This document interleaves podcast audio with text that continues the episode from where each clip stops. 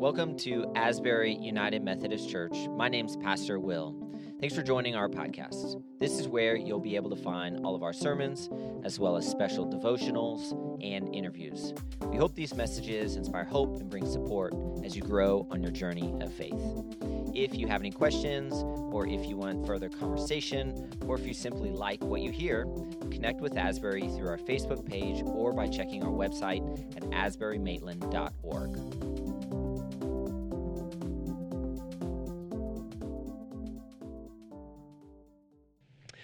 Well, as we look at this sermon series, and we are four weeks in, Pastor Chris mentioned that last week we saw a shift that had taken place. The first part of the Lord's Prayer really talked about who God is and the presence of God. But last week we saw this shift where these petitions started to look for what we were asking for.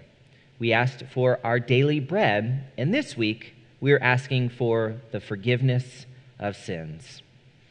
And this section is actually the longest petition, the longest section of the Lord's Prayer, and it's actually the only section that has a follow up to it. A lot of times when Jesus was speaking to his audience, he would know that maybe a little bit of a follow up would be helpful, and so he would expand a little bit about what he was talking about. We saw this with the parable of the sower. He goes back and he kind of expands upon what he was talking about so that those who are listening have a deeper appreciation and understanding of what he was talking about. But as we start this conversation, I want you to picture a rock. Not the rock, Dwayne Johnson, but a rock. So, this is just an example of a rock that you could pick. Um, it could look exactly like this. You have the autonomy here to make it as smooth as you would like, as jagged as you would like. It can be nice and clean like this. It could have mud on it, dirt, sand, or whatever. You can name it if you want. You, you, know, we have pet rocks now, people have them. If you want to give your rock a name, that's totally up to you. But the only thing I ask is that when we talk about this rock, I want this to be a two handed rock. I want this a rock that you got to put a little bit of effort in to pick up and hold on to. Not too heavy to where you can't hang on to it, but I want you to feel it.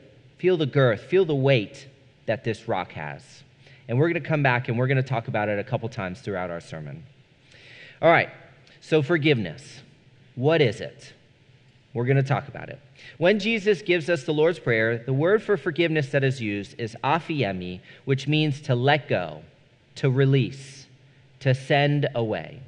So, we know that some type of occurrence has happened, probably negative, some type of offense has happened towards you. And when we offer forgiveness, that means it is let go, it is sent away, it's not to be brought up again. You're not going to hold it over this person's head continually, maybe in another fight. Oh, yeah, remember that one time you did that and constantly bring it up? I heard a little story about a father who he asks his daughter what she wants to eat and she says, Whatever you want to cook me, except for a burnt quesadilla. Because apparently, four years prior, he burnt a quesadilla for lunch for her. So that's not exactly what forgiveness is. She kind of always brings it up. Whatever you, you know, hey, dad, cook me whatever you want, except a burnt quesadilla. So she hasn't really let that one go, as we could say. But when we talk about what forgiveness is, maybe it's more helpful to also see what forgiveness is not. You've probably heard the phrase forgive and forget, right? Forgive and forget. It sounds great. It's nice and neat and kind of packed up, but it's not always helpful either. Um, it's not scriptural either. In Isaiah 43, we hear God talking about forgiving and forgetting our sins, but that's God doing the forgetting. God can handle to push those aside. But for ourselves, when these occurrences, these offenses happen towards us, we may be opening ourselves up and even harming ourselves if we just forget about them, maybe re entering into these situations where harm was done or trauma was done to us. So, forgiveness is not necessarily forgetting.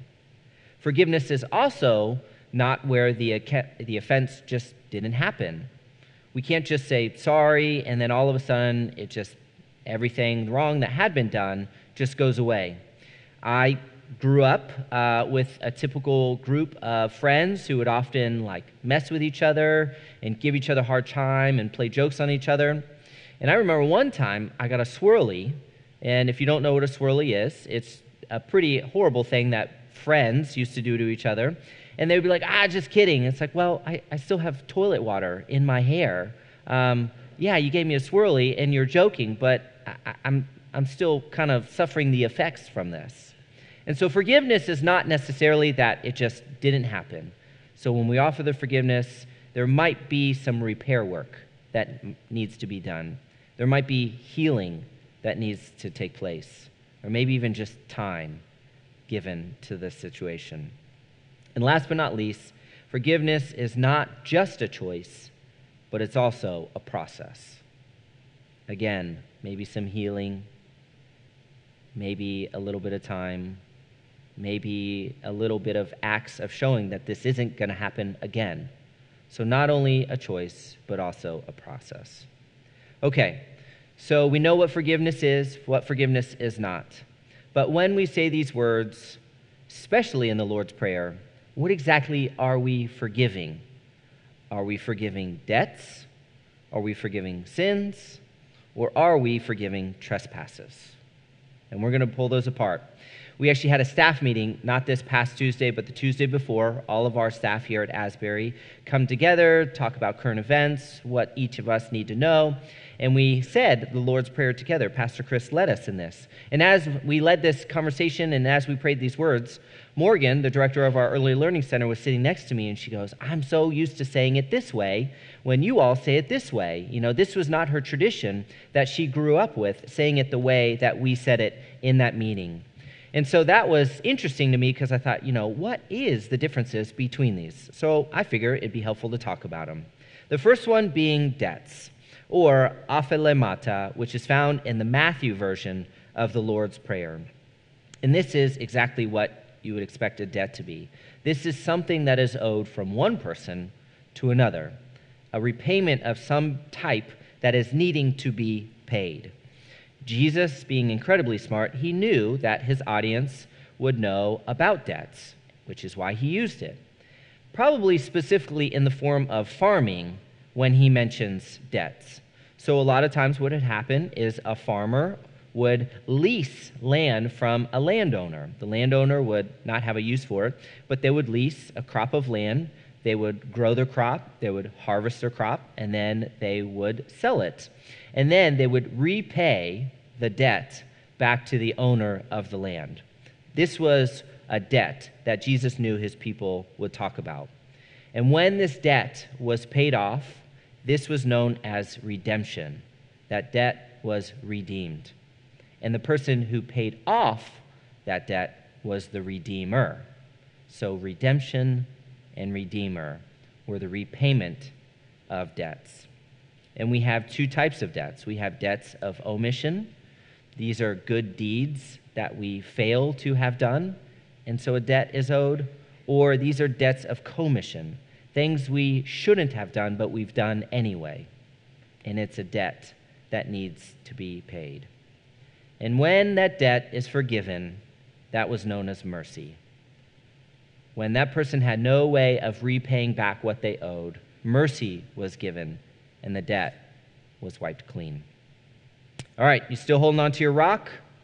Still going strong? Getting a little heavy? Making you sweat a little bit?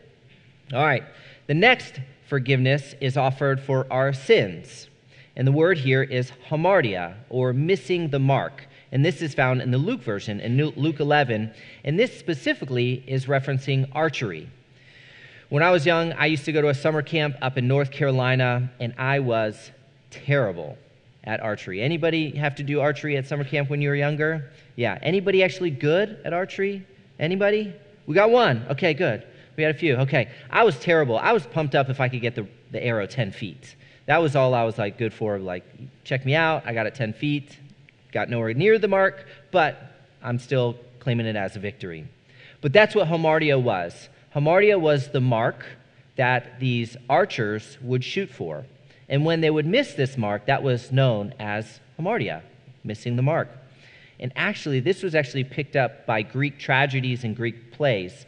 When a character committed some type of action that led to their downfall, that was also known as hamartia. So it's a missing of the mark, and it's an action that leads to one's downfall. And when sins comes up in the New Testament, this is the primary form that is used, hamartia. And Scripture gives us so many examples of this mark that we're aiming for. Jesus tells us about loving our neighbor. Jesus tells us to care for the poor and the needy. Jesus tells us to turn the other cheek. The Apostle Paul talks about that in the fruit of the Spirit love, joy, peace, patience, kindness, and so on. When we have Christ within us, we exhibit these fruit of the Spirit. These are the marks that we're given to aim for. But Scripture, thankfully, is also full of people who didn't make the mark and who missed it. We think the Old Testament of David basically committing murder for his adulterous ways. And even an example in the New Testament of Peter denying Jesus not once, not twice, but three times. And to be honest, I'm thankful that we have these examples of those who miss the mark because if it was all people who were perfect, that'd be pretty overwhelming and intimidating, wouldn't it? But we also see God working through them. We see God offering forgiveness to those who have missed the mark. Which brings us to our last trespasses, or paraptomata, which is a falling away or misstep. And trespasses is actually the primary format that the Catholic faith uses in the Our Father. Also, a lot of Orthodox traditions and other Christian um, Protestant religions use this format of trespasses. And my father was an architect, and a lot of times when he was working on a project or a building, we would go to the job site, and they would always have a no trespassing sign. And I'm thinking, Dad, we, we can't set foot on this property. I mean, no trespassing, and this is what Jesus was talking about. This is the cardinal sin. We can't go up here. Well, I obviously wasn't correct, but I wasn't too far off either because it is a falling away or a misstep. We can think of this probably very similar when we talk about uh, hamartia or this missing of the mark. God has a plan for us, God has a desire for us, a journey, a path for us. But when we trespass, that's us going down a path we should not have gone. And I talked about a postscript where Jesus expands upon this. This can be found in that postscript in Matthew 14 and 15 in chapter 6. William Tyndale was the gentleman who took the Greek Bible and translated it directly from the Greek into English in 1526. And this was the word that he placed in there this trespasses. Forgive us our trespasses as we forgive those who trespass against us. How's the rock doing? Still got it? Hanging on to it? Getting annoying? Am I getting annoying asking about it? Good. Well, in this petition, the longest, it also has two sides to it. And there's even a condition to it. Because it is not only forgiveness we're asking for, it is the forgiveness that we give to others as well. Jesus clarifies and says, Forgive us our sins or our trespasses or our debts as we forgive those who sin or trespass against us. And this is told beautifully in Matthew 18 when Jesus gives us the parable of the unforgiving servant. Story sets up with a servant who owes 10,000 gold coins to his master, 10,000 gold coins. And realizing there's no way in his lifetime that he's ever going to be able to repay these coins, he goes to his master and he says, Master, there's no way I can repay this. Please forgive me of this debt that I owe to you. And the master finds the forgiveness in his heart and he says, I forgive you of this. Consider your debt to me wiped clean. So the man going out and celebrating, what's the first thing he does? He says, I got to get my money now. So he goes and he finds the other servant who owes him a hundred gold coins, so 1% of what he had just been forgiven. And he goes and he has this man thrown into jail after he just had his massive debt forgiven. Well, some of the other servants, they find out about this. They're upset, they're angry, and they go to the master and they tell him about it. And then it picks up in verse 32. This is chapter 18, when it has this. It says, Then the master called the servant in, says, You wicked servant, he said, I canceled all that debt of yours because you begged me to. Shouldn't you have had mercy on your fellow servant just as I had on you? In anger, his master handed him over to jailers to be tortured until he should pay back all he owed. Jesus finishes up by saying, This is how my heavenly Father will treat each of you unless you forgive your brother or your sister from your heart. And this is strong language from Jesus, isn't it? This is how my heavenly Father will do to you, or what my heavenly Father will do to you. Oftentimes, it was common practice of Jewish rabbis to speak in hyperbole and overstate things. And it's my speculation that this is probably where Jesus was aligning, just really trying to signify and really trying to note how important it is this forgiveness we give to other people because God has forgiven us for so, so much. C.S. Lewis has a quote that says, To be a Christian is to be forgiving or to forgive the inexcusable in others because God has forgiven the inexcusable in you. The forgiveness that God gives to us is the forgiveness that we should offer to others. Still got the rock? Keep going. We're almost there.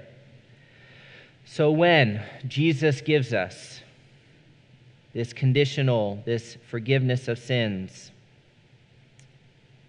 I wonder how much of this is for our own good.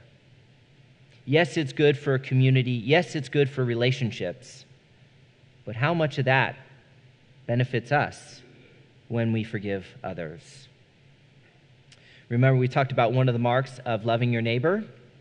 Well, in Mark 12, Jesus is trying to be tripped up, or some of the religious leaders try to trip Jesus up, and they ask him what the most important commandments is. And he says this As you must love the Lord your God with all of your heart, all of your soul, all of your mind, and all of your strength.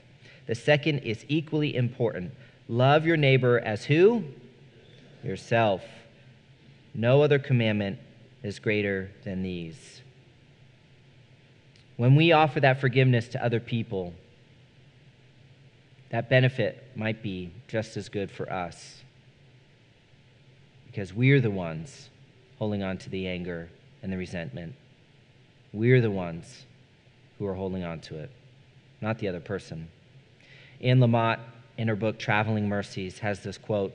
She says, Not forgiving is like drinking rat poison and then waiting for the rat to die right? That forgiveness that we're holding in, we're the ones holding that poison. We're the ones drinking that poison, thinking it's the other person that's going to be affected by it. You got the rock still? All right. Take that rock, still got it with both hands. I want you to drop it. Let it go. Feel it hit the ground. Feel the thud. Shake the earth around you a little bit. Who's that rock represent? What unforgiveness have you been holding on to that you're unwilling to let go of? Or maybe what do you need to forgive? Maybe it's yourself. Maybe you've been holding on to resentment to yourself of some things you have done you're not too proud of, even though God has already forgiven you for them. That weight, that rock that we hold, is often affecting us more than it affects the other person. The forgiveness is not only good for the community, not only good for our emotional, but also for our spiritual health. And lastly, it's also good for our physical health. There was a review done in 2009 of 44 previous studies gathered together, and it found that those who held on to anger and resentment and hostility were at greater risk for CHD or coronary heart disease. These are the findings. It says this The current review suggests that anger and hostility are associated with CHD or coronary heart disease outcomes both in healthy and those with pre existing conditions or CHD conditions. And men, listen up. Intriguingly, the harmful effect of anger and hostility on CHD events in the healthy populations was greater in men than women. Intriguingly, greater in men than women. So even our physical hearts suffer from not forgiving. The forgiveness we offer to others may be just as beneficial to us as it is to them. Drop the rock. Corrie ten Boom was alive from 1892 to 1983. Her family was Dutch clockmakers, and she was alive during Nazi Germany. And her family actually hid Jewish people during Nazi Germany and eventually were found and thrown into concentration camps. She came out to be able to tell her tale, but her sister was not so blessed, eventually succumbing to some previous diseases that she had, where she eventually passed away. She went on, though, to write about it. One of the books was called The Hiding Place, where she speaks about her time in Ravensbrück concentration camp. But she talks about how she was at a church in Berlin, in Germany, in 1947, speaking to a church congregation about her experience. She said she was talking, she was telling her story, and then she said a gentleman came in the back, dressed in a trench coat. Didn't think anything of it at first, but then all of a sudden, she had flashbacks and went straight back to that concentration camp. The stark, harsh lights overhead, the horrible conditions that she and her sister and other people suffered. And she immediately recognized that man with his skull and crossbones outfit and uniform on as one of the jailers from the concentration camp. She said it took everything in her to finally just get through the speech, just get through it. And she finished, she did it, but then afterwards, she said she was approached by the man, came right up to her, and said, Miss, you spoke beautifully on forgiveness, and you mentioned Ravensbrück, and I was one of the jailers in the concentration camp. And since that time, I've become a Christian and I have asked God to forgive me for the horrible things I've done. But I'm curious if you could find it in your heart to do the same. Again, just locked up, freezing, not knowing what to do. She thought to herself, just get this moment over with. But then she remembered, forgive us as we forgive. Forgive us as we forgive. So she said she stuck out her hand, just putting it up there, and she said she had this warm, tingling feeling that came down her arm into her hand and that overcame her whole body, eventually saying, I forgive you, brother, I cried, with all of my heart. She then goes on to say, For a long moment, we grasped each other's hands, the former guard and former prisoner. I had never known God's love so intensely as I did then when she offered this forgiveness to someone else, she was able to see the love of God and know it more intense than she had ever known. And maybe that's the same for us. When we are able to forgive others, maybe it is the inexcusable in them because God has forgiven us for so much. Not only will it benefit the community, our relationships, those around us, but it also benefits ourselves so that we can know the love that God has for us and all that He has forgiven us for. Forgive us our trespasses as we forgive those who trespass against us. In the name of the Father, the Son, the Holy Spirit. Amen. Let's pray. God, forgiveness is not always easy. It's sometimes messy and clunky Sometimes it takes time, sometimes it's a process. But God, with your help, we would ask that you would not only forgive us, but that we would be able to forgive others. Give us strength when necessary, give us courage where needed.